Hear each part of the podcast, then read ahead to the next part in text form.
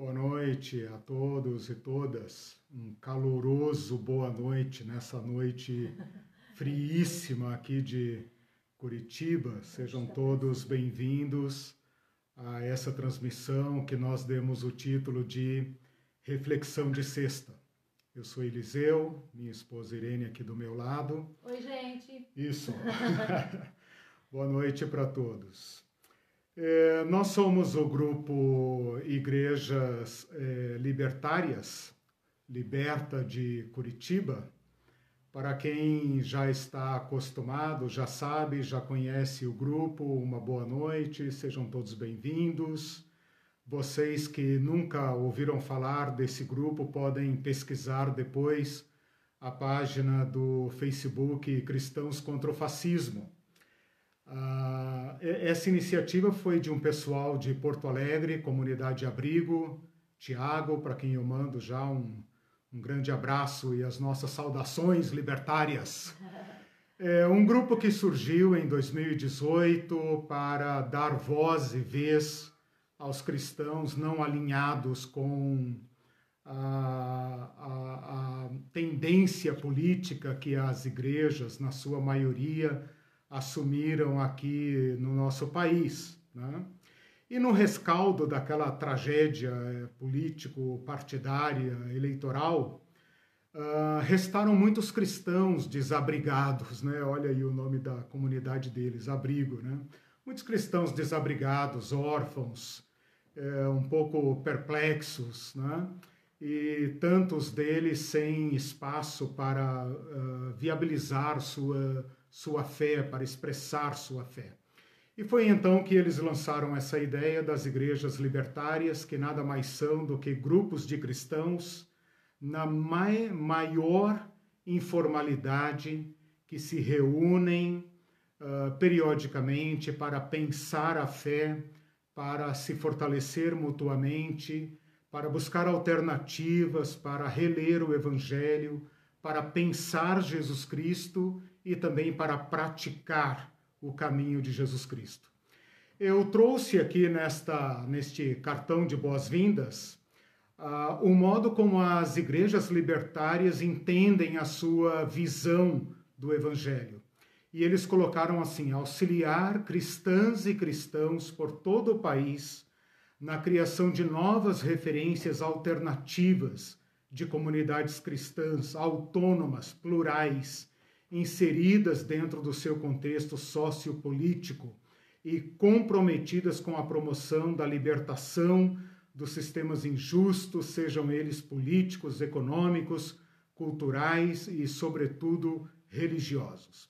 Então, nós estamos aqui como grupo de Curitiba desde 2019 e nos reunimos mensalmente. Nós não somos uma igreja ao lado de outras nós somos uma comunidade de cristãos que pensa e pratica a fé. Essa é nossa grande ousadia e nossa pretensão. Essa live ela se, se insere num conjunto de temas que nós temos tratado. Nós temos sentido a necessidade de refletir a fé a partir de outras chaves. Nós percebemos que algumas orientações teológicas algumas práticas teológicas das igrejas entraram num beco sem saída. Elas não conseguem mais uh, se afastar de certas traições do Evangelho.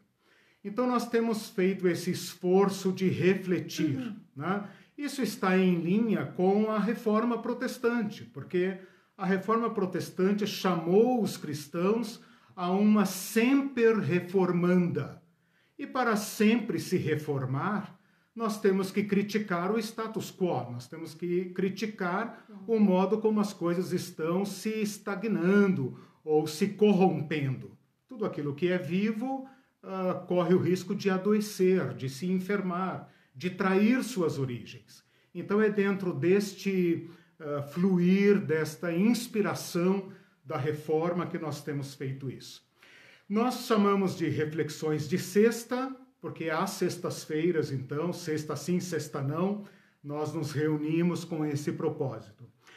Uh, eu comecei lá em, em abril, se não me engano. Você encontra aí na página das igrejas libertárias essas lives, elas ficam disponíveis. Essa é a terceira. Essa é a terceira, eu vou falar de todas elas. Uhum. A primeira foi sobre auxiliadora idônea. Eu peguei essa expressão e reenquadrei ela, eu a reenquadrei, né, no bom português, exegeticamente, para recuperar seu sentido. Né?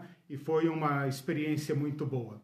Há duas semanas atrás eu retomei então essas, uh, essas reflexões, dei o título de Mulher Livre Sim, e, e dividi essa fala, que também está disponível aí na nossa página, em quatro tópicos, muito rapidamente, é, tratando temas importantes, porém de uma forma rápida, para traçar um paralelo, uma, uma, uma certa genealogia do problema da mulher, desde a criação, os relatos da criação e como os relatos da criação podem nos prover subsídios para repensar a questão feminina, a questão da mulher.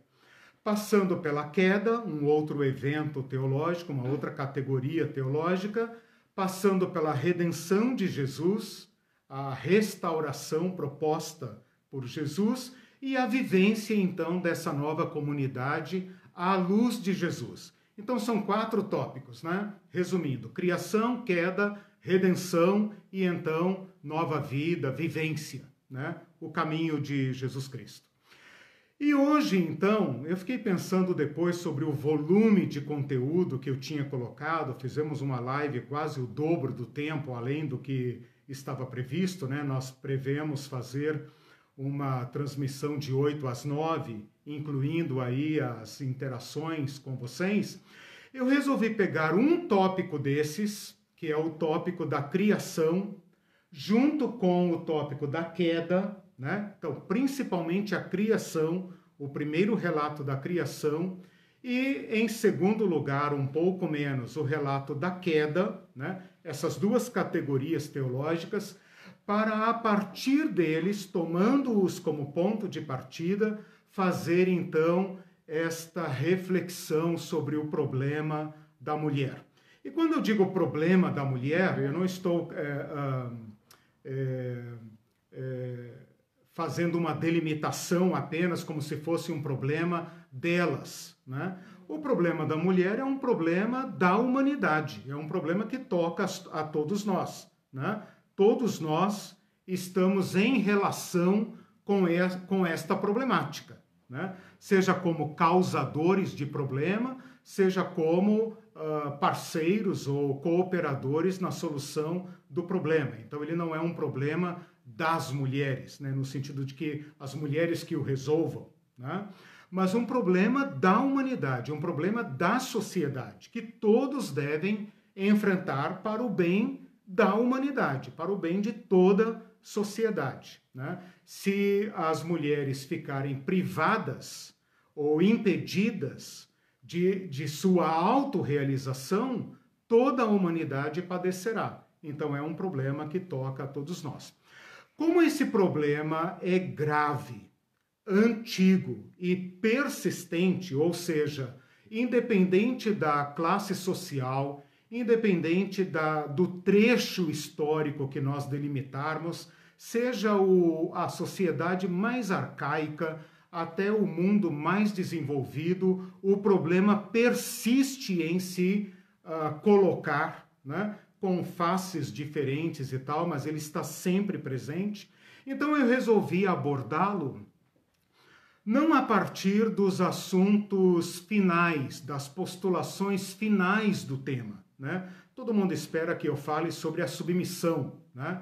É, a mulher é cabeça ou não é cabeça, quem que é cabeça, quem que manda, parece um uhum. corpo esquartejado, né? que nós temos que achar as funções de cada membro. Eu resolvi ir no nascedouro, lá onde está o ponto de partida. Né? O ponto de partida é o ponto crítico de toda a abordagem sobre os assuntos uhum. da antropologia, da sociedade. Né? de uma certa forma, nós estamos privados de um princípio. Nós não sabemos de onde viemos. E por estarmos privados de um princípio lógico, racionalizável, nós estamos também privados de um destino. Nós não sabemos para o que vivemos, para onde vamos, o que é que estamos construindo, qual é o projeto de sociedade que está diante de nós, que mundo queremos organizar. Então não se pode tratar de nenhum problema de meio problema de sociedade, sem visualizarmos, sem vislumbrarmos nosso princípio. E eh, visualizando, vislumbrando nosso princípio, tentarmos também elucidar algo a, a, a, que trate do nosso destino. Então é isso, é aí que eu quero colocar a problemática. Né? Então situei o problema uh, no seu, digamos, na sua fonte na sua raiz. Né? E a minha expectativa é que, ao tratar deste tema uh, a partir deste, deste ponto, né, a gente consiga abrir, então, uma discussão mais, uh, mais produtiva. Né? Nos próximos encontros, a, a, daqui duas semanas, etc., de 15 em 15 dias, eu pretendo aprofundar os outros tópicos, né? aprofundar mais ainda o tópico da queda, aprofundar o impacto de Jesus Cristo como solução para nós recuperarmos nossa humanidade, né? E depois, então, por fim, né? O, para onde vamos? Qual é o projeto? Que mundo queremos construir? Que sociedade está diante de nós? Nós estamos satisfeitos com o mundo que criamos? Nós estamos satisfeitos com esse estado de coisas? Não. Né? Nós temos problemas uh, muito persistentes que estão desafiando o desenvolvimento da sociedade. Né? E esse problema está posto e ele precisa ser enfrentado.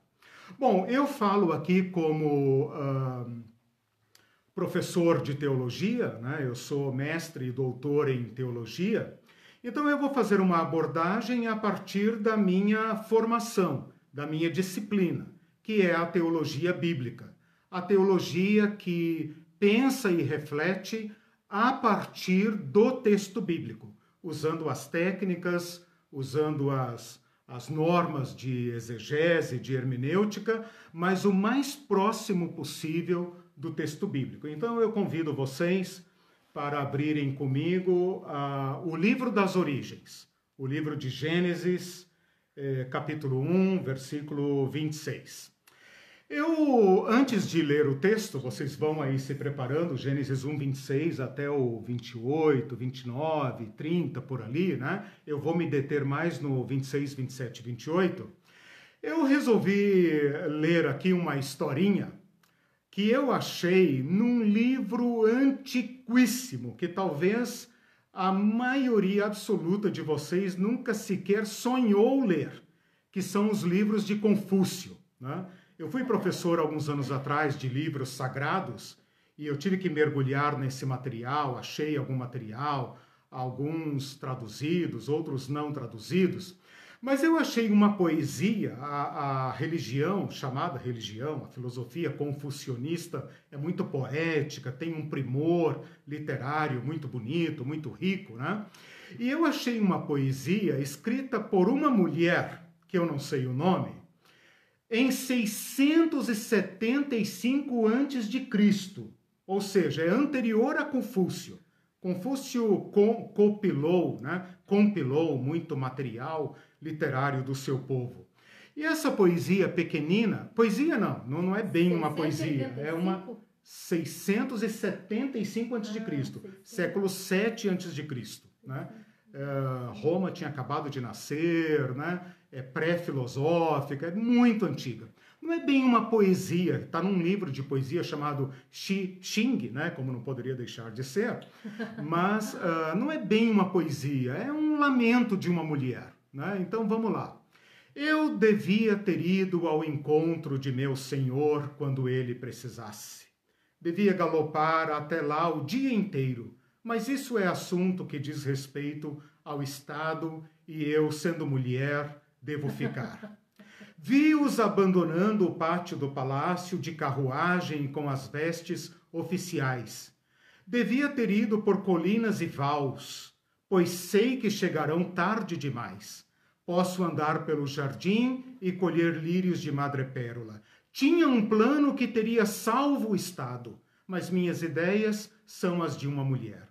Os estadistas mais velhos sentam-se em coxins e disputam metade do dia.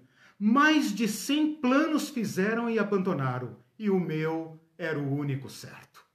Eu fiquei, fiquei muito é, é, impressionado com essa poesia tão antiga, é. capaz de colocar esta problemática né, da racionalidade masculina versus a racionalidade feminina, como é, ela percebia a problemática do seu tempo, a problemática da sociedade, como ela gostaria de ter contribuído, como ela acreditava na sua visão das coisas e como ela era excluída. A Bíblia também faz essas perguntas as perguntas quanto ao humano. Veja que eu estou tratando dos princípios. Mas nós estamos tratando dos princípios a partir dos meios, aonde nós estamos, aonde homem e mulher, homens e mulheres perguntam de si. Então eu vou ler estas uh, perguntas, três perguntas da sapiência da Bíblia, dos livros de sabedoria e da poesia da Bíblia na versão feminina. Então seria assim: quando Salmo 8, Salmo 8, depois você pode ler ele inteiro, eu vou ler apenas uma parte. Quando contempla os teus céus, é o humano criado olhando para a magnitude da criação. E ele expressa assim: Quando contempla os teus céus, obra dos teus dedos, a lua e as estrelas que estabeleceste, o que é a mulher, para que te importes com ela, e a filha da mulher, para que se lembre dela. De honra e de glória a coroaste, e tudo subordinaste a ela. É claro que a versão tradicional diz o homem, mas a versão tradicional esconde a mulher, porque a palavra correta ali deveria ser o humano. Então é o humano perguntando sobre si, de modo que o homem pode falar: O que sou eu? Mas a mulher também pode falar: O que sou eu nesta neste universo de seres, nesse universo de, de plantas, nesse universo de animais, nesse universo masculino, nesse universo uh, estelar? O que sou eu? Né? Qual é meu princípio? E o que será das minhas filhas? Assim como o homem pode perguntar da sua genealogia, da sua ascendência, da sua ascendência. Mas ela se sente coroada de glória, ao mesmo tempo frágil perante os céus, né? mas coroada de honra e de glória, distanciada do restante da criação. Né? Ah, o Salmo 144 faz uma pergunta semelhante, dizendo: Senhor, que é a mulher para que tu a conheças, e as filhas das mulheres para que a estimes? Somos tão pequeninos diante de ti, como podemos nos relacionar contigo? A vida da mulher é um sopro, os seus dias como a sombra que passa. Então fala da grandeza e ao mesmo tempo da efemeridade. Esses dois, essas duas dimensões que nos uh, esmagam, né? que nos fazem perguntar ao universo o que somos, de onde viemos, para onde vamos. É claro que se você ler o versículo lá, você vai encontrar a versão masculina. Senhor, Senhor, que é o homem para que dele te lembres? Mas na verdade, a versão deveria ser Senhor, que é o humano. Esse humano que se desdobra em homem ou mulher. Então a mulher tem ali também a sua pergunta. Jó faz uma pergunta semelhante, né? Uh, que você já entendeu. Bom, com esta interpretação feminina da, da, das origens, do princípio, eu posso ler então o Gênesis capítulo 1, versículo 26, num conselho divino, que é o que está estabelecido lá, uma parada na criação em que o divino faz um alto conselho, alto não no sentido de alto com L, né? Alto com U, um conselho de si para si, e ele fala: façamos a mulher como nossa imagem e semelhança. Tenha a mulher domínio sobre tudo, sobre todos os seres, Olha, toda a coisa criada, todos os animais, todas as plantas, os peixes, as aves e etc. Criou, pois, Deus a mulher, como sua imagem a criou. Mulher e homem os criou. Essa seria a versão feminina. A versão tradicional é aquela que você conhece. Façamos o homem a nossa imagem e semelhança. Tenha ele domínio. Homem e mulher os criou. Ora, como Deus criou o homem e depois fala que ele criou homem e mulher?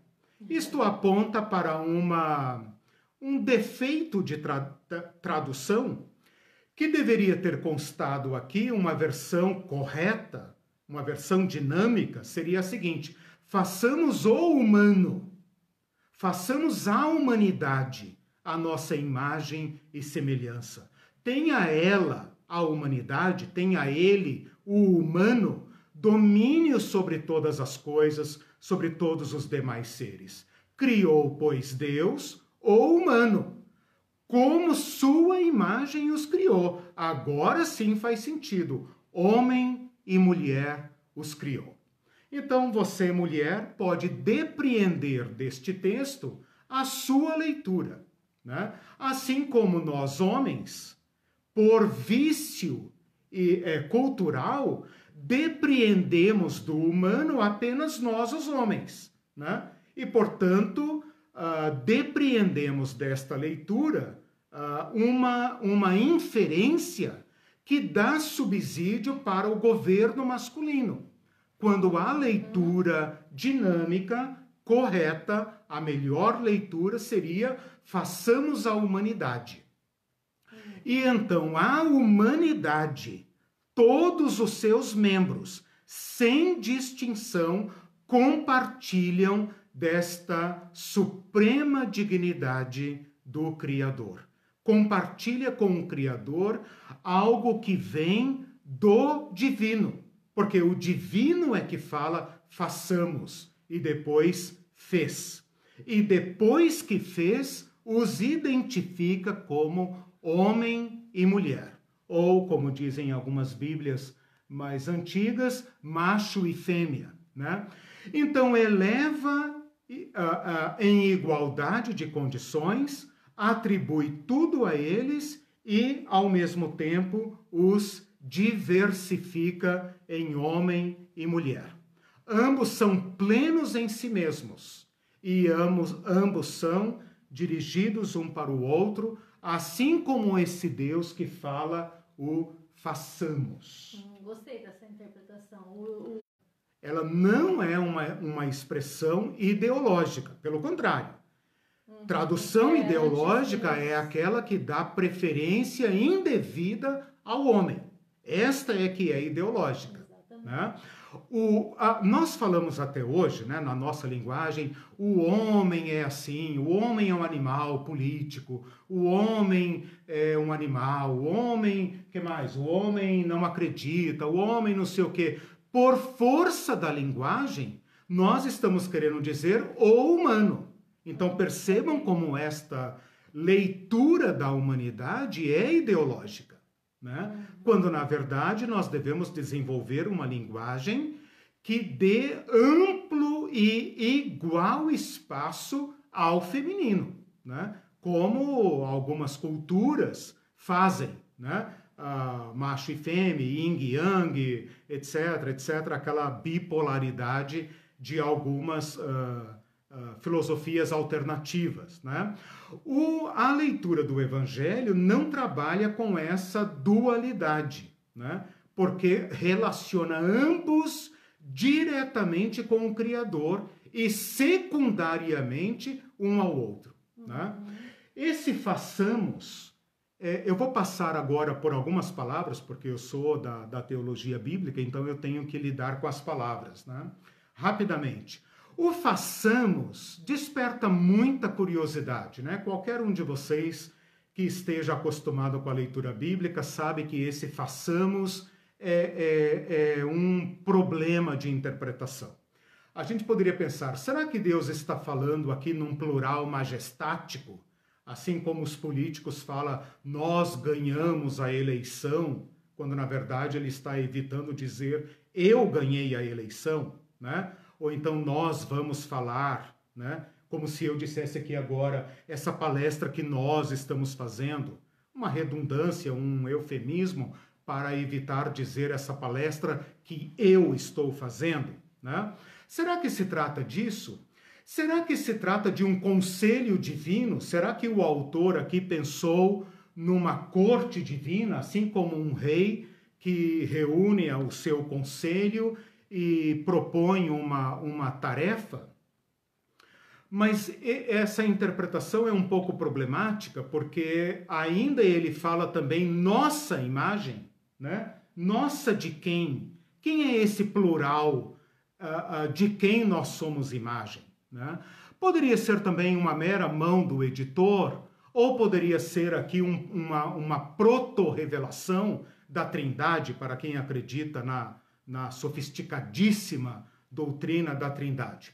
Independentemente disso, eu não vou entrar aqui nesse mérito, não vou me desviar nessa questão, mas independentemente disso, Deus busca de si uma visão pluralista. E nós então somos a imagem de um plural. E a nossa imagem não é uma imagem é, monocrática, é uma imagem que de uma contra-imagem que fala de si em termos plurais. E fala da criação do humano, façamos o humano, esse humano no singular, que não é um indivíduo apenas que receberá esse status de criatura privilegiada de Deus, mas esse humano que agora vai se desdobrar num plural, e então tem aqui uma manobra literária, gramatical, porque ele fala: façamos o homem e depois tenham eles domínio, que eles dominem. Significa dizer que este humano que Deus está criando recebe uma tarefa, recebe um status, e esse status está na palavra imagem semelhança, façamos o humano, a nossa imagem, conforme a nossa semelhança, que eles dominem. Então, este humano que está numa palavra singular e que depois vai se desdobrar no plural, homem e mulher foram criados, homem e mulher vão receber no versículo uh, 28, né? Sede fecundos, homem e mulher, o humano. Multipliquem-se, homem e mulher, e mulher, o humano. Encham a terra, homem e mulher, o humano. Dominem-a. Aí está homem e mulher. Então, este humano a quem Deus concede sua imagem com quem Deus compartilha seu sopro, a quem Deus convoca para uma tarefa, uma tarefa que ele abençoa de antemão. Este humano de quem Deus não exige nada, esse humano a quem Deus dá de si, para quem Deus trabalha, porque no início do capítulo 2 vai falar Plantou, pois, Deus um jardim. Deus trabalha para este humano. O capítulo 3 vai falar que Deus visita o humano. Esse humano que se desdobra por obra e decisão soberana de Deus em homem e mulher, ambos portadores da imagem e semelhança de Deus, ambos abençoados com a fecundidade, ambos abençoados com a tarefa de governar, ambos recebem de igual para igual este mesmo status, implica para nós uma conclusão necessária: que ambos dominem igualmente e fica necessariamente excluída a dominação de um sobre o outro. Porque se ambos recebem a tarefa de governar expressamente a criação, então Deus cria todas as coisas, no sexto dia ele para, faz um supremo conselho para criar um ser com status diferenciado, cria esse ser que se desdobra em homem e mulher, diverso, porém igual, igual em dignidade, porém diverso, né? O homem recebe uma uma complexidade desta imagem, a mulher recebe uma complexidade dessa imagem. Nenhum dos dois esgota a imagem de Deus, mas cada um em si a cumpre, cada um em si a comporta, né? Eles igualmente recebem o, a, a, a tarefa de dominar, necessariamente excluída de princípio está a dominação de um sobre o outro. E digo mais, necessariamente excluída está a dominação de qualquer humano sobre qualquer humano. Amém. Significa dizer que a imagem e semelhança de Deus só pode revelar-se, cumprir-se em seres humanos livres para seu Criador. Seres humanos que podem responder ao Criador.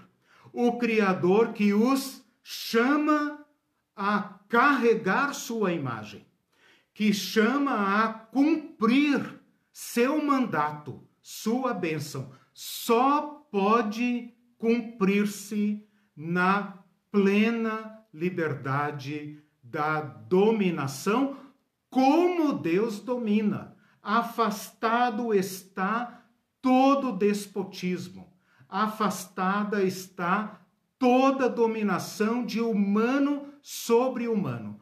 Onde houver um humano dominando sobre outro humano, ali não está manifestada a imagem e semelhança de Deus. Onde houver um homem, uma mulher dominada sob governo de um humano que a limita, que a governa para a limitar, para a secundarizar, para inferiorizar, está prejudicada a humanidade. O status de princípio do ser humano está afastado. Esta é uma conclusão não alternativa, é uma conclusão necessária ao texto. Qualquer outro texto ou qualquer outra interpretação desse texto é que tem que se explicar. Eu consultei essa terminologia em diversos comentários. E é incrível como alguns teólogos das elite, né? discorrem maravilhosamente sobre o texto. E lá pelas tantas ele joga lá dentro o patriarcado, como se estivesse no texto. Então, ele é que tem que explicar porque é que, porque é que ele traficou para dentro do texto a sua ideologia. Né? Porque a exposição que eu estou fazendo a menos que vocês né, queiram contestar, uh, na, nas, nas, nas, nas devidas ciências exegéticas é esta. Né? Uhum. Quem interpretar de outra forma é que tem que justificar. O Tiago Herrera está dizendo: eu entendo a dificuldade, por exemplo, de João Ferreira de Almeida para uma tradução mais plural. Com certeza. Devido ao seu tempo e restrições claro, para a tradução da Bíblia. Mas claro. não entendo a sociedade bíblica não corrigir Exatamente. Isso. Aí você vê as ideologias. Né? Uhum. Na hora de escolher, né, eh, predomina a, a, a opção, né? o, o tradutor se trai né, ao fazer a opção. Né? Exatamente. Então isso ocorre em diversas vezes, por isso que o trabalho da teologia bíblica é tão importante. Ah, ah. Ele ainda comentou: glória a Deus, os dois são iguais em dignidade. Isso, isso. Dignidade e, e liberdade. Isso. E qualquer subtração é uma corrupção e uma traição ao Criador qual não há justificativa. Não há justificativa de princípio para a, a defender o controle, a dominação, a privação de qualquer ser humano. Veja que neste texto nós destruímos qualquer teologia que apregoe, que defenda a, a divinização do ser humano. O ser humano é precário, é fraco, ele carrega o sopro do divino. Mas, por outro lado, é chamado pelo divino a um status altamente responsável, no qual todos são participantes por direito divino, direito de princípio. Queria falar um pouquinho, rapidamente também, sobre esta expressão imagem e semelhança. Porque ela é muito conhecida, ela ocorre pouco nas Escrituras, pela sua importância, pelo seu peso. Ela deveria atravessar as Escrituras. Mas não sei bem por qual razão é, a, as Escrituras são econômicas no uso desse termo. Né? Ele ocorre parcialmente, aliás, praticamente no Gênesis, uh, é inferido é, em Salmos, em livros apócrifos, né, que não, contam na, não constam na Bíblia protestante, apenas na Bíblia católica, uh, nos livros de Eclesiástico e Sabedoria, e depois então é retomado uh, no Evangelho, né, com a, as devidas interpretações, especialmente de Paulo. Mas a palavra imagem, semelhança, é uma palavra, digamos, ônibus, né? Ela quer dizer muito e, ao mesmo tempo, nos deixa sempre uh, uh, com a sensação de que nós não tiramos tudo dela. Eu queria propor aqui, então, uh, apenas um ponto de partida para a interpretação de imagem e semelhança. A imagem primeiramente significa uma imagem. Uhum. Aquilo que você sabe sobre imagem. Nós vivemos na sociedade da imagética, né? da iconografia, do ícone, da imagem. Então, imagem é isso que nós pensamos, né? Imagem de um deus, imagem de um, de um personagem, imagem, uma escultura, uma, uma retratação, né? A reprodução gráfica, uh, artística, plástica, né, de um outro. Então é claro que Deus, não sendo da ordem das coisas físicas e naturais, escapa a esta conceituação. Né? Eu não poderia dizer, eu não poderia pensar num Deus é, teomorfos, antropomórfico, né? De, de, uh, de ser um Deus à figura do, do homem. Né? Então, esta imagem, esta palavra, imagem e semelhança, ao mesmo tempo que parece simples, agora se torna então extremamente complexa. Porque que grau de semelhança poderia haver entre Criador e criatura? Eles são abissalmente separados. Né? O Deus é tudo que o ser humano não é. E o ser humano não é Deus, nem divino, nem daqui três quaquilhões de anos. Nós seremos sempre esta coisinha fraca que apodrece, que morre, que fenece, que todo dia tem que lutar para viver, que um virozinho, chinesinho, né, ah, nos, nos coloca apodrecidos numa, numa UTI, lutando pelo sopro da vida. Nós sempre seremos essa efemeridade, esta erva, como disse o, o profeta, né? A glória humana é como erva. E ao mesmo tempo assemelhamos o divino. Ora, a pergunta que nós devemos fazer é aquela da, da poesia hebraica: que é o homem? Ou cada um de nós, homens e mulheres, devemos perguntar: que sou eu? Que sou eu? Que, que, que grande mistério é esse que eu encerro, que me torna um mistério para mim mesmo, uma fronteira para mim mesmo? Esse universo de pulsões, de desejos, de necessidades, de coisas boas, de coisas ruins? Que grau de semelhança pode haver? Ora, uma interpretação que nós devemos trazer aqui é a seguinte: esta linguagem foi usada em confronto com uma teologia. E uma teologia régia, uma teologia imperial.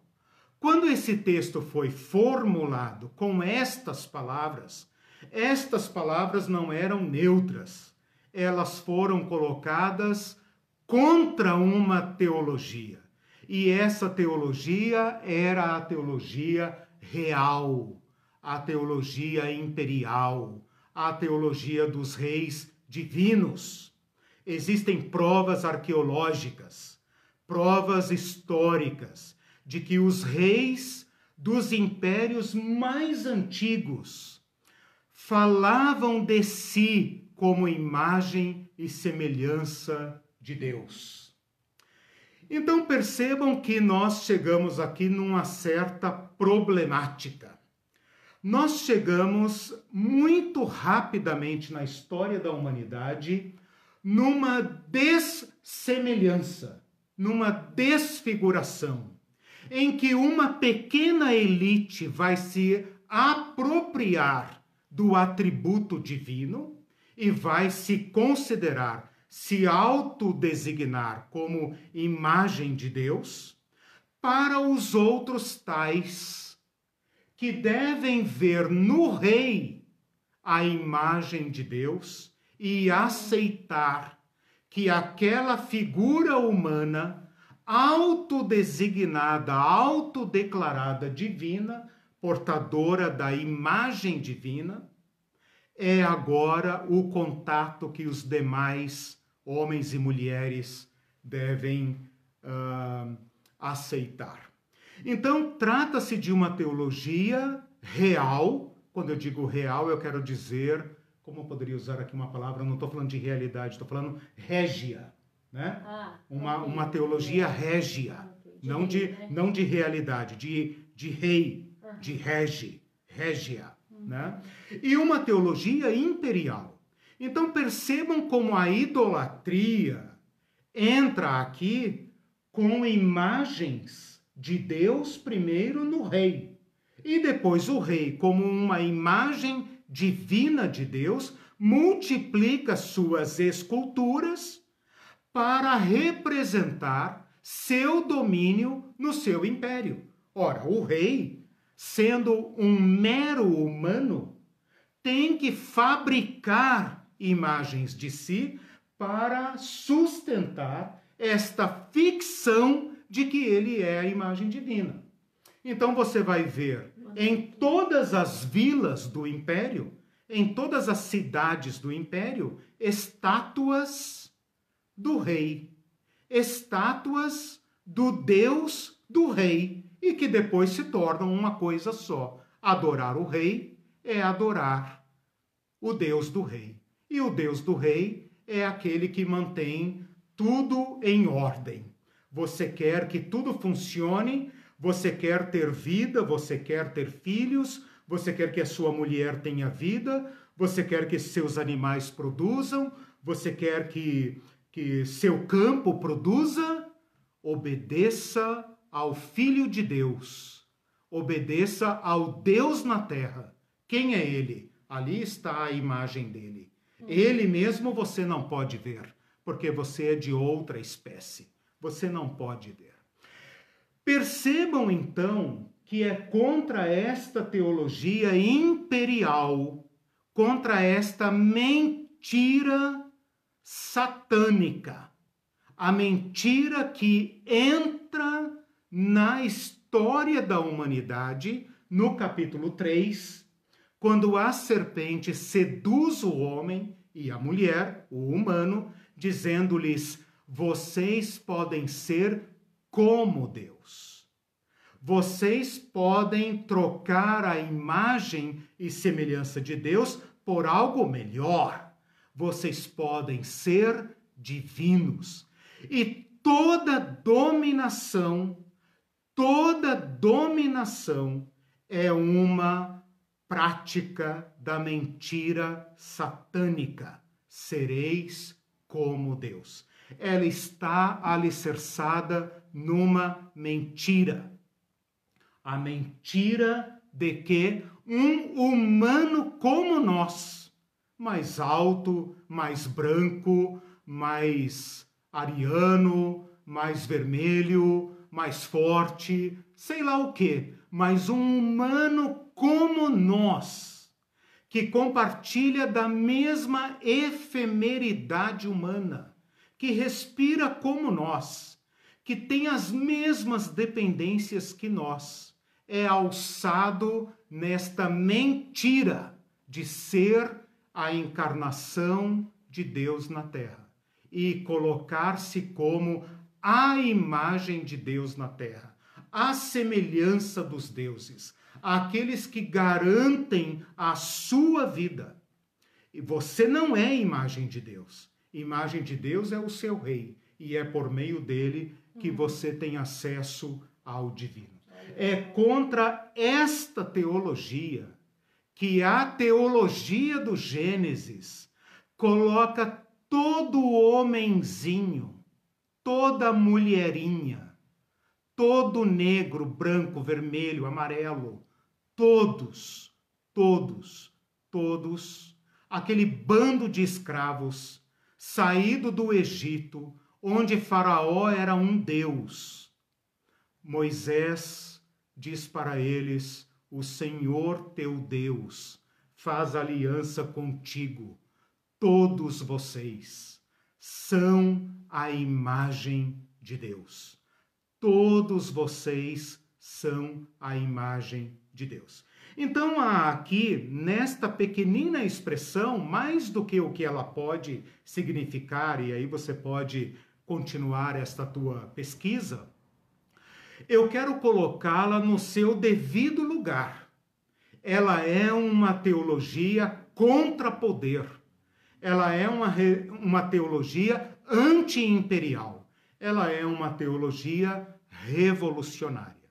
Só para fechar esse foco, porque eu fui meio longe, né? Só para fechar esse foco, eu queria pontuar aqui o que é a família patriarcal, senão o microcosmos do império. O homem como sendo o ungido, aquele que carrega a imagem de Deus. Criou Deus o homem Chamou Deus o homem, disse Deus para o homem. E a mulher, se quiser se relacionar com o seu Criador, o faz por meio do homem. Então, no, no, no nível micro, na menor unidade humana possível, está sendo restabelecida a teologia régia, a teologia imperial e baseada numa mentira satânica. Numa mentira que nega ao humano aquilo que o faz humano, o chamado à transcendência, o chamado a se realizar, o chamado à sua plena realização. Tudo isso está neste versículo. Façamos o humano a nossa imagem e semelhança. Sejam fecundos, multipliquem-se, reproduzam outros como vocês são. E essa fecundidade não apenas fecundidade sexual. Criem o mundo. Ordenem o mundo, exatamente. Vocês têm o potencial de criar, do qual a, a, a, a geração de filhos é um aspecto. Mas toda criação, toda arte, toda beleza, toda habilidade que o homem tem, que a mulher tem em comum, e em especial aquilo que é próprio do masculino, aquilo que é próprio do feminino, que compartilham juntos na sociedade para construir um mundo que se pareça com aquele que disse façamos, aquele que criou, que deu liberalmente, que compartilhou liberalmente sua imagem. E vê agora nas, nas estruturas que nós criamos a reprodução da mentira satânica. Cada um de nós querendo ser Deus e privando o outro da sua autorrealização da sua própria realização. Esses termos, então, são termos que estabelecem a nossa relação a uma com o nosso Criador. Somos chamados a Ele. É dele que nós dependemos e com ele que aprendemos a ser humanos. Porque ele é a plenitude, do qual somos imagem. Então, este status humanos depende de um auto-reconhecimento. Eu não sou Deus. Eu não sou uh, matéria. Eu sou este complexo. Eu sou este dilema. Eu sou aberto para Deus. Eu sou aberto para a transcendência. Eu faço perguntas ao universo e eu quero respostas. E nada que tem aqui me basta, a não ser o transcendente. Então, este chamado que nos impele para Deus e que, ao mesmo tempo, nos impele para o humano. Nós somos humanos que carregamos em nós a pluralidade de Deus. Então, nós apelamos para o humano. Nós nós somos orientados para a sociedade, nós somos orientados para o outro, nós somos orientados para o parceiro, nós somos orientados para a parceira. Então, o casamento é, nesse sentido, neste contexto, a, a micro-realização daquilo que a humanidade deveria espelhar, para que houvesse nela também um mundo no qual nós pudéssemos dizer: façamos, construamos, cuidemos para que todos se realizem, para que todos dominem e para que nenhum seja dominado. Onde houver um ser humano dominado, onde houver um ser humano privado da sua dignidade humana, nós envidaremos nossos esforços para que ele também seja livre, para que ele também se realize como ser humano. Trazendo isso para a família, eu acho que não precisa nem dizer mais nada. Né? A, a família que está com, contemplada aqui, convocada nesse texto, é uma parceria que se coloca em igual condição diante do seu Criador e recebe diretamente do seu Criador uma incumbência que devem realizar individualmente e, ao mesmo tempo, coletivamente. Se um não se realiza, ninguém se realiza. A tarefa é de tal ordem que nós só podemos nos realizar como pessoas, fazendo com que outros se realizem.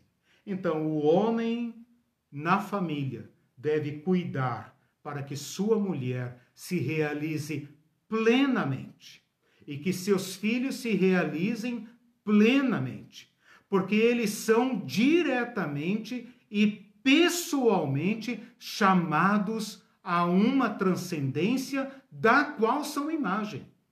E a mulher também doa seus dons, talentos e capacidades para que o homem alcance toda a sua realização, seja liberto desta mentira satânica da dominação, da privação do governo. E ao, e ao ser liberta, também liberte o homem destas crises horrendas que a masculinidade e a feminilidade estão enfrentando. Paremos aqui. A gente vê que esse, essa reprodução da família patriarcal é, é incentivada pela igreja hoje, né? A Meire comentou assim: a condição de corrupção da teologia imperial e da família patriarcal não foi combatida pela igreja. Em contraposição, o mundo produziu o humanismo. Exato. Exatamente. Então a gente fala mal do humanismo e tal, mas tem que levar em conta é uma reação. esse pano de fundo uhum. todo histórico. Exatamente. Né? O, o, humanismo nasce como uma uh, reação contra o totalitarismo da igreja que projetou em Deus, isso é falso, é uma ficção teológica, hoje já sabida né? Só falta derrubar as estruturas que foram erigidas em cima dessa mentira.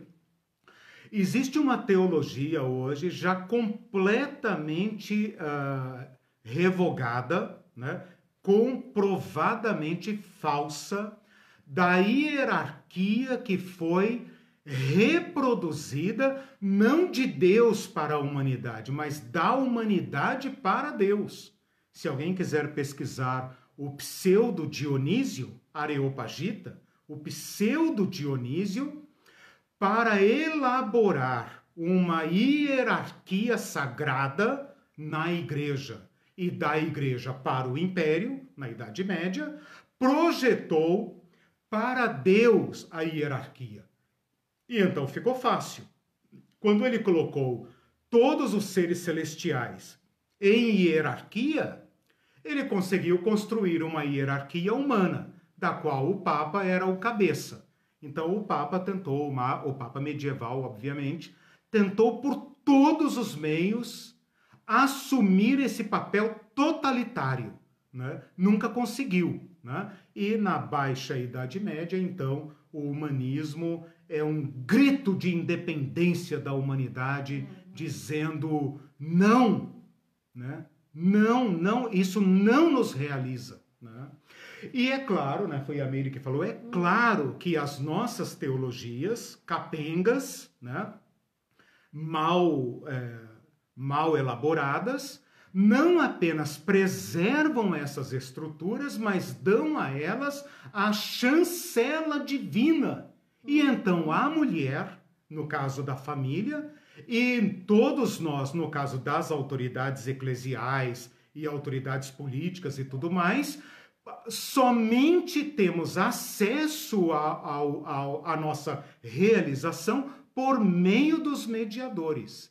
E esta é uma mentira calcada numa ficção e pior, corruptora.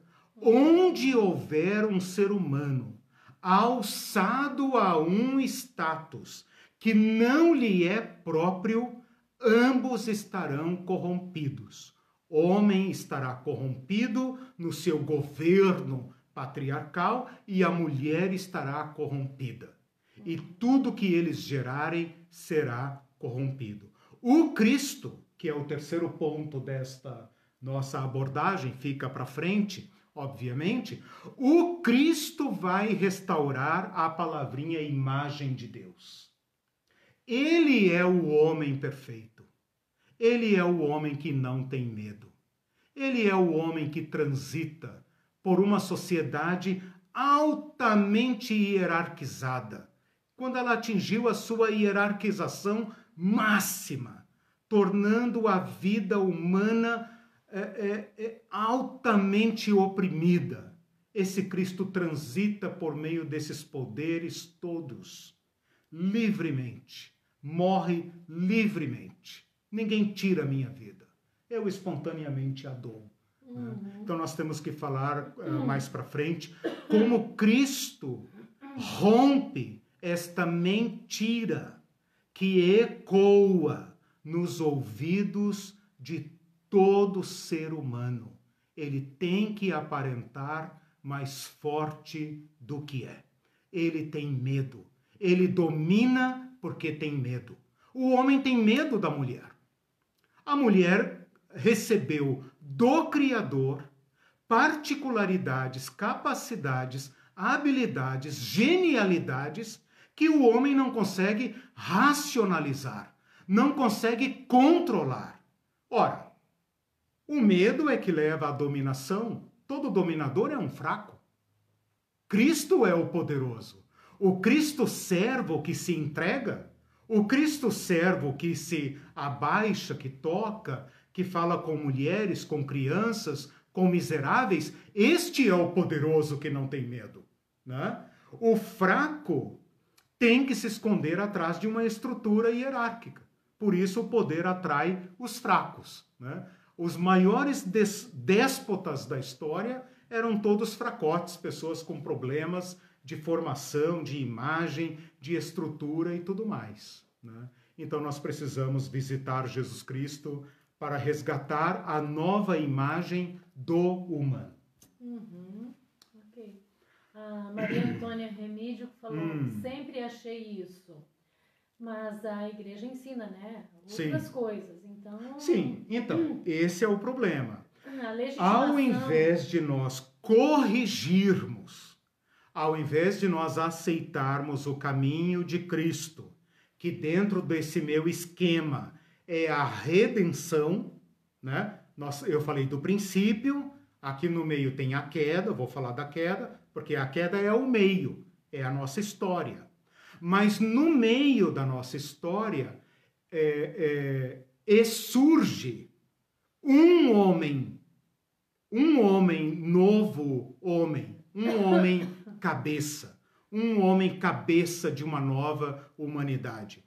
Mas nós, ao invés de corrigirmos nossas estruturas, pelo menos nossas comunidades de fé poderiam ser balões de ensaio, ou pelo menos nossas famílias poderiam ser territórios aonde nós experimentaríamos o caminho de Jesus, nós fazemos o contrário. Nós colocamos Jesus de lado, metemos ele numa hierarquia, né? O Cristo todo-poderoso, né? E ao colocarmos ele numa hierarquia, nós reconstruímos toda essa parafernália, agora de modo perverso, para reproduzir com as palavras de Cristo aquilo precisamente que Jesus Cristo veio destruir, para nos libertar, para libertar homens que não estão destinados a governar outros humanos. Não é da nossa natureza. E libertar as pessoas dominadas, inferiorizadas, oprimidas, porque elas estão impedidas uh, maldosamente de expressarem a imagem de Deus. Então, o que nós temos que guardar aqui é o seguinte: esse grito da minha alma, esse grito da minha alma que não cessa, que clama ao universo dizendo: de onde vim? Qual é meu princípio? Para onde devo prosseguir? Que vida devo viver? Como devo organizar a minha vida e as minhas relações? Como eu devo chegar ao final da minha vida? E, e que obra se espera de mim? Este texto responde: Viemos do Criador, viemos do Logos, aquele que deu lógica a tudo. A mesma lógica que rege a natureza, que rege as plantas, os animais, os planetas, a mesma lógica. E é desta lógica que nós estamos falando. Ela está no nosso princípio. No princípio, Deus criou. Ele é o nosso princípio. E ao nos dar um princípio, também nos dá um destino. E todos nós, homens e mulheres, podemos nos reconciliar com esta lógica corajosamente, sem medo de destruir nossos aparatos, nossas armaduras, nossas estruturas de poder. Né? Se você está uh, foi ensinado a ser cabeça da sua família, renuncie. Renuncie a ser cabeça. E sacerdote do lar. Renuncie a ser sacerdote de lar, meu irmão. Você não foi pensado para isso. Você foi pensado para olhar sua mulher como está lá naquela live da auxiliadora idônea, para olhar de igual para igual. Esta que está diante de ti, que te defronta como uma igual e porém diversa, uhum. que pode tornar você uma pessoa melhor. E este homem, reconciliado com esta lógica, também pode libertar sua mulher. E as mulheres, até hoje, dominadas, inferiorizadas, é, canceladas, silenciadas, podem tornar o mundo mais parecido com o mundo daquele que disse façamos. Ora, se Deus disse façamos, por que eu, homem, vou dizer? Neste pequenino reino da minha família, eu vou dizer eu faço e vocês obedecem. Você está reproduzindo a imagem de outra coisa. Porque a imagem de Cristo não é. Cristo falou: Eu faço a vontade do meu Pai. E o Pai confere tudo ao Filho. Não tem hierarquia. A hierarquia é uma ficção. No próximo encontro nosso, eu quero falar sobre por que nós não somos assim? Por que nós fomos expulsos deste status e obrigados a criar essas estruturas que nos desumanizam? Todo poder dominador desumaniza ambos. Desumaniza aquele que o exerce e aquele sobre o qual este poder é exercido. É desumanizador. Quem não, não assistiu a, sobre a auxiliadora idônea, ah, essa visão tá né, dessa expressão, até Isso. tradução infeliz, é, vai lá exato. no Igrejas Libertárias, Isso. é o primeiro vídeo. É, depois a gente então, coloca aí de é, novo. é um coloca. vídeo lá de abril, se eu não me engano, é, um dos primeiros primeiro, vídeos que eu fiz. Mas que serve de é. base para entender toda essa. Isso, exatamente. Essa... É, porque é, hoje eu pensei só no capítulo 1, né? No próximo, eu quero falar sobre a queda. Eu quero falar quem somos nós no meio. O meio somos nós, né? Vida, sociedade, poder, estruturas, igrejas. Né? Tudo que nós tocamos, tudo que nós criamos, reproduz a imagem daquilo que nós temos em mente. Nós temos em mente ser o poderoso. Manda quem pode, obedece quem tem juízo. Como eu, homem, sou favorecido pela minha cultura e pela minha sociedade, sorte minha. Né? Pelo seu gênero. É. E ainda vou. Esse é o pior pecado da igreja nessa matéria. E ainda vou colocar na conta do Cristo. Uhum. Na conta do Cristo. Uhum. Nós esquecemos que o Cristo só se tornou cabeça porque se fez o último. E que nós, homens, só encontraremos nossa vocação ao nos fazermos últimos o último da família. Em Cristo, os homens são chamados a ser a cauda da família. Os, os, cristãos estão acostumados com essa coisa de cabeça e cauda, quero ser cabeça e não cauda. Pois é, dentro da estrutura de Jesus Cristo, do Evangelho de Jesus Cristo, Jesus está chamando os homens a serem cauda das suas famílias, ou último, os pés da sua família e elevar então esses que estão sendo destituídos, Né? Mulheres que promovem a formação de seus maridos enquanto elas mesmas não estudam, mulheres que assumem toda a tarefa da criação de filhos porque acham que isso é a tarefa delas, mulheres que renunciam às suas carreiras profissionais para dedicar-se exclusivamente a serem donas de casa porque acham que isso é sagrado. Tudo isso tem que ser repensado. Porque este mundo é o mundo que nós criamos. Mas lá no estatuto de fundação da humanidade, o mandato é para ambos. Como eles vão coordenar essas atividades? Como eles vão combinar essas atividades? Como eles vão uh, uh, dividir as responsabilidades de criar um mundo masculino e feminino? portanto, um mundo humano. O mundo está masculino demais. E esta é uma usurpação, usurpação, que está baseada numa ficção, numa mentira, a mentira satânica: sereis como Deus.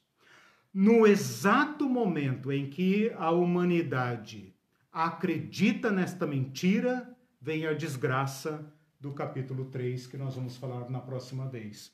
Você vai procurar seu marido, mulher, e ele voltará para você com governo, porque não confia em você.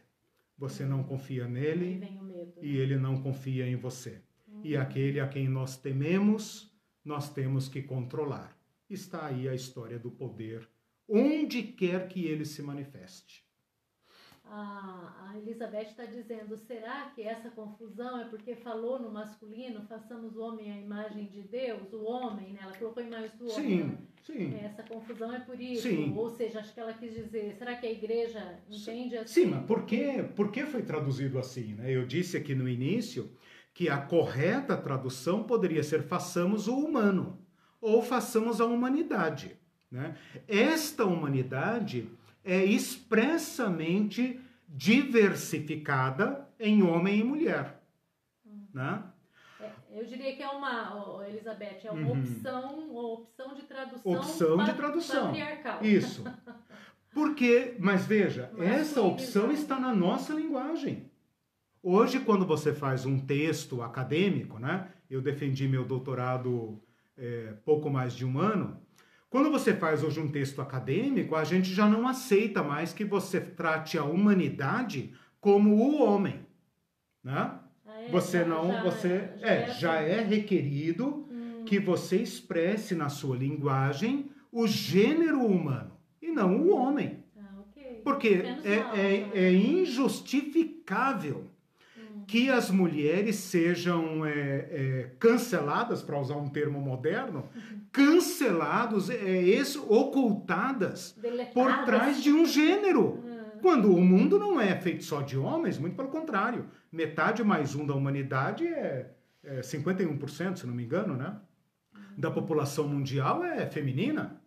Né? Então, se a mulher, por questões da natureza, devem, devem ou têm se dedicado a certas tarefas, cabe aos homens ou a qualquer um que estiver em posição de uh, uh, promover o desenvolvimento né? e não privá-las em nome de Deus. Deus está dizendo, essa culpa eu não carrego. a Elizabeth falou, nossa, é uma, uma benção a tua explicação. E a Sim. Meire disse, é façamos o Adam. Exatamente. O Adam só vai se tornar nome do homem. Eu estava dando uma olhada aqui. Em algumas Bíblias aparece em Gênesis 3 o nome Adão. Mas é possível que só apareça no capítulo 4. Né? É, depois que ele dá nome a Eva, no capítulo 3, aí ele fica com o nome Adão. Mas até então, o nome é Adão, que em hebraico significa o humano, e não o homem uh, particularmente, o homem no sentido coletivo. Né? Mas esse é um termo, digamos, equívoco, né? porque vocês percebem que naquela leitura que eu fiz aqui no início, de um Deus dizendo façamos a mulher, soa estranho. Parece que Deus não fez a mulher. Quando, na verdade, criou, pois, Deus o humano. Homem e mulher os criou. Então, você, mulher, ou você, homem, qualquer um de nós, podemos fazer essa leitura feminina. Né? Façamos a mulher a nossa imagem e semelhança. A mulher não carrega traços do homem, ela carrega traços do seu Criador. Ela tem autorização, ela tem dignificação, ela tem uma relação própria, independentemente do homem, diretamente com seu Criador. É falso que os homens devam assumir uma posição de tutela das mulheres na, na igreja.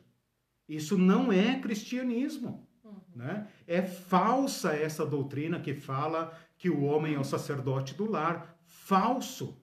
Nunca houve sacerdote do lar na, na, na, na Bíblia, a não ser na, na era patriarcal. Se vocês quiserem voltar para lá, aí é um problema sério, né? Mas na modernidade, no culto após Moisés, aliás, era proibido ter sacerdote do lar, né? O sacerdócio era um só, e depois de Cristo somos todos nós, né? E a mulher então também é sacerdote do lar, né? Tudo aquilo que foi conferido ao homem foi conferido à mulher. Não há um único sentiu, um único traço que tenha, tenha sido dado ao homem por Cristo e não à mulher. Uhum. Cristo veio redimir o humano. Cristo veio redimir plenamente o humano.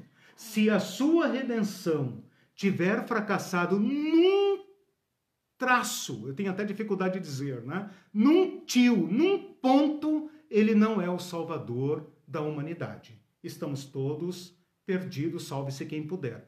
Cristo redimiu a humanidade. Portanto, tem que ser plenamente conferido ao homem, plenamente conferida à mulher. Quem não interpreta desta forma está fazendo uma, uh, uma teologia ideológica. Está se servindo de artifícios escriturísticos, exegéticos, para cercear aquilo que Cristo não cerceou. Então, cabe a nós destruirmos essas estruturas. A Elizabeth disse o termo, então, deveria ser o gênero humano ou humanidade? Isso. Desculpe te amolar. Não, é, é exatamente isso. Uhum. Coloque aí um termo uh, coletivo, né? Uhum. Porque ele só vai ser individuado individualizado ou individuado quando Deus fala aqui expressamente, aliás, nem é Deus que fala, né? É o, é o narrador. Criou, versículo 27, criou Deus, pois, o humano, a sua imagem. A imagem de Deus o criou. Homem e mulher os criou. Né? Ela, ela é só assim tem sentido. Eita glória! Mas a palavra de Deus não é libertadora? Então é isso que vocês estão experimentando. Vocês estão vendo como a palavra de Deus, é, interpretada sem pretensões, né? eu não tenho medo de perder espaço nenhum, não estou disputando nada com nada, nada já tenho minha identidade assegurada em Cristo, né? não derivo minha importância se a minha mulher me dê alguma coisa ou não dê, se a sociedade me dê ou não dê, né? É com esta liberdade que a gente vai se relacionar agora com as diversas esferas uh, de, de de, de relacionamento. Aí e a família, então, olha porque Paulo vai dizer que a família é imagem de Deus. Paulo não vai dizer que há um grande mistério no, no, no encontro do homem com a mulher, porque ele invoca o ser de Deus. Então, nós, homem e mulher, juntos, casados, somos, não apenas no leito conjugal, não apenas no ato sexual, mas na nossa parceria, na nossa caminhada, uma imagem uh, uh, complexa de Deus.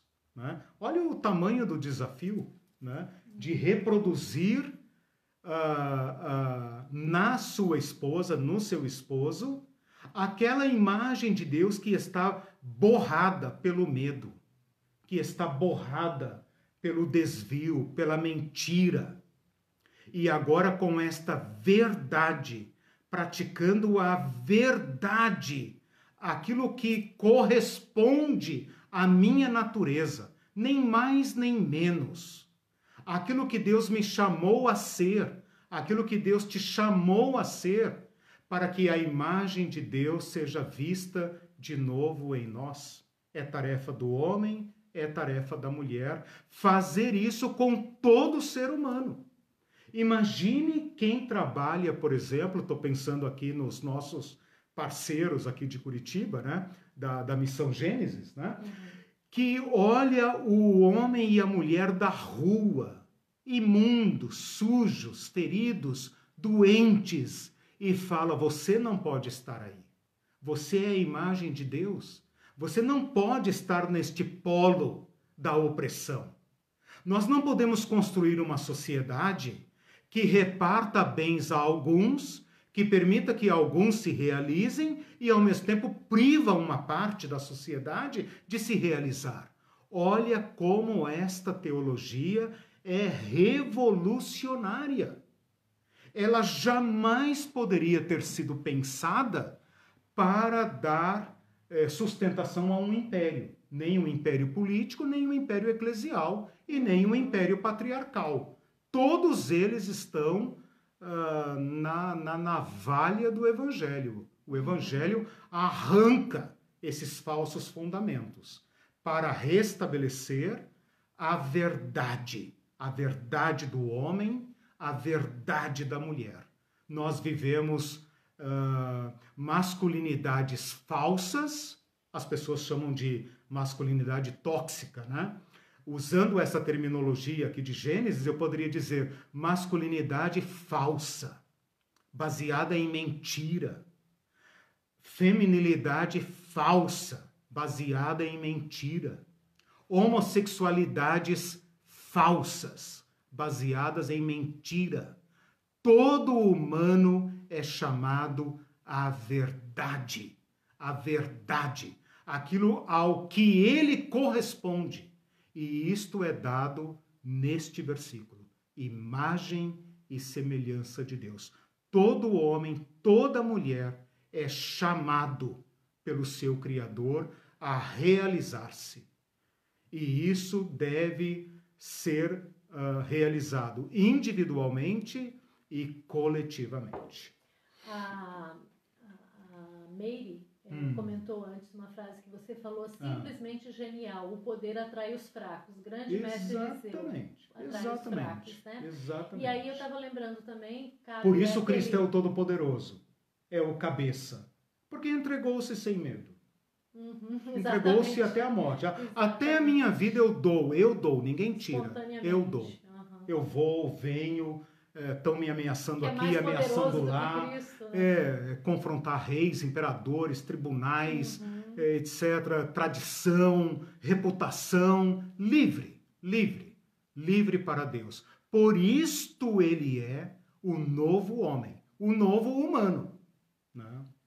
É, é vale lembrar daquele nosso não sei uhum. se a gente uhum. pode chamar de axioma, né? Não dominar e não ser dominado. Não dominar eu tenho pregado isso que faz parte da tua é, tese, é, né? Sobre exato, poder. Exato. Eu tenho ensinado isso também. Essa regrinha é. simples cabe em todo relacionamento. Exato. Não dominar, eu não preciso dominar as pessoas. Uhum. Eu não e não ser dominado poder, por ninguém. E não preciso ser dominado. Em é qualquer, é libertador. É libertador. libertador. Em qualquer relação. Isso, isso serve para todas qualquer as relação. esferas da sociedade. Exatamente. Né? Se você entende qual é seu destino, qual é seu chamado divino, criaturístico, qual é seu destino como humano, você vai fazer além do que qualquer esfera de poder deseja a ou, impõe. A, a Clair de Lima está assistindo hum. e disse: Boa noite, amados. Que aula esclarecedora. Me achei fora de qualquer culpa por estar passando Amém. por um divórcio Isso. onde vivi muitos anos Exatamente. num relacionamento abusivo. Exatamente. Obrigada, Eliseu, e Exato. obrigada, Irene. Exato. Graças a Deus. Porque esta, este abuso é a prova de que a estrutura patriarcal é corruptora. Ela corrompe o homem. Por quê? Porque o homem não foi chamado para isto. Esse não é o homem verdadeiro. E corrompe a mulher. Hum. Quer ela se deixe dominar, quer não. Ela precisa libertar-se. Uhum. Né? Essa mulher pode ser esposa livre, mãe livre.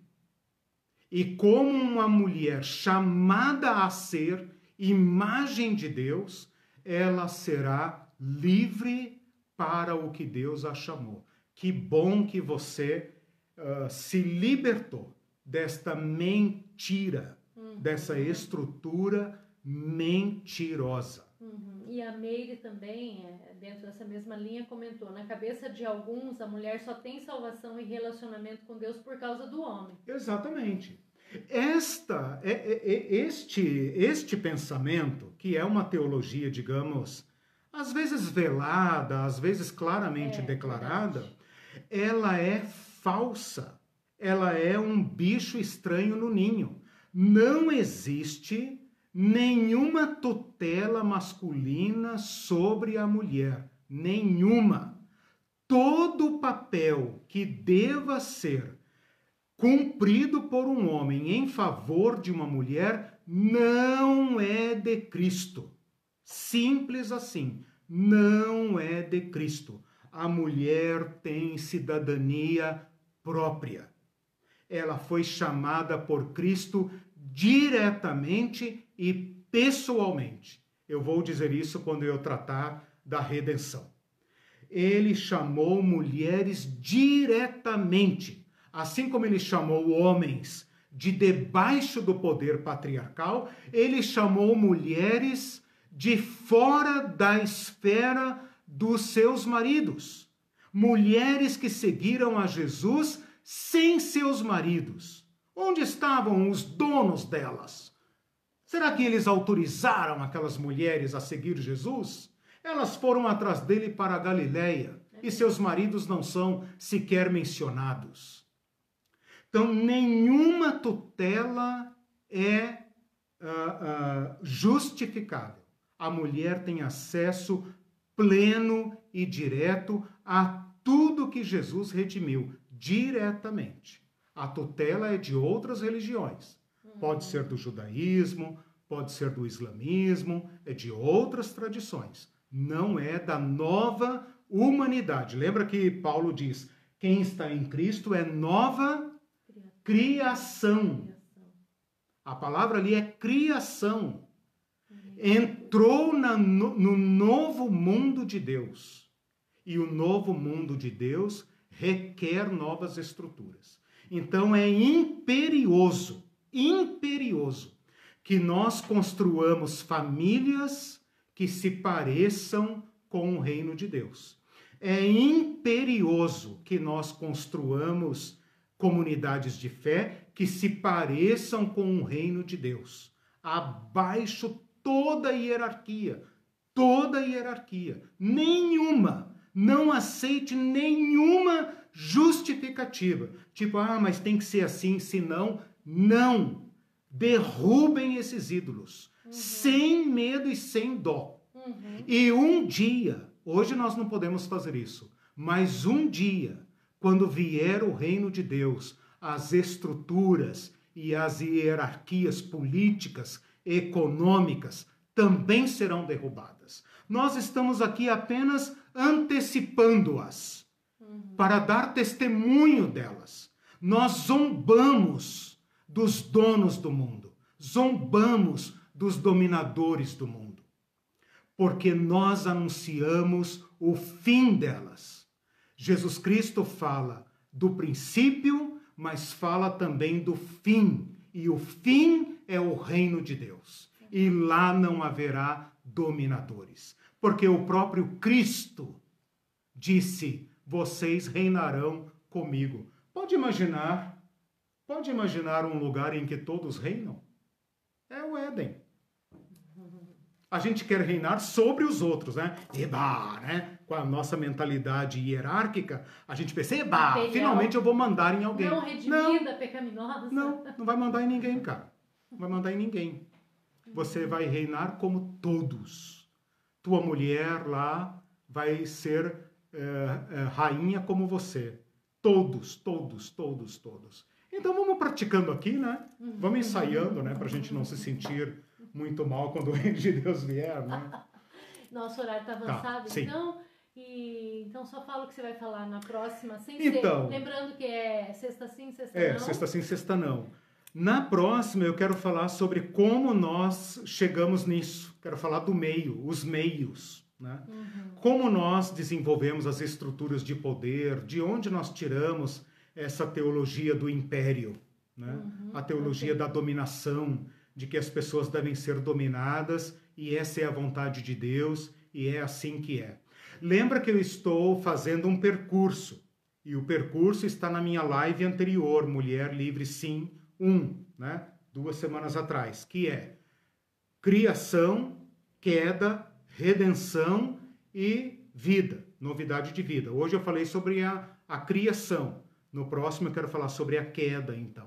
Tá? Hum, okay, então eu vou então. falar sobre o tombo, o tombo da humanidade, que explica hum. muito do que nós vivemos. Bom, gente, muito obrigado. O curso fica aí é, disponível. Podem é, compartilhar tá, esse vídeo, ajudem a divulgar a muitas famílias oprimidas, homens e mulheres oprimidos, e essa visão das Escrituras precisa alcançá-los. Tchau para todos Tchau, vocês. Pessoal, beijos. Até na próxima sexta. Na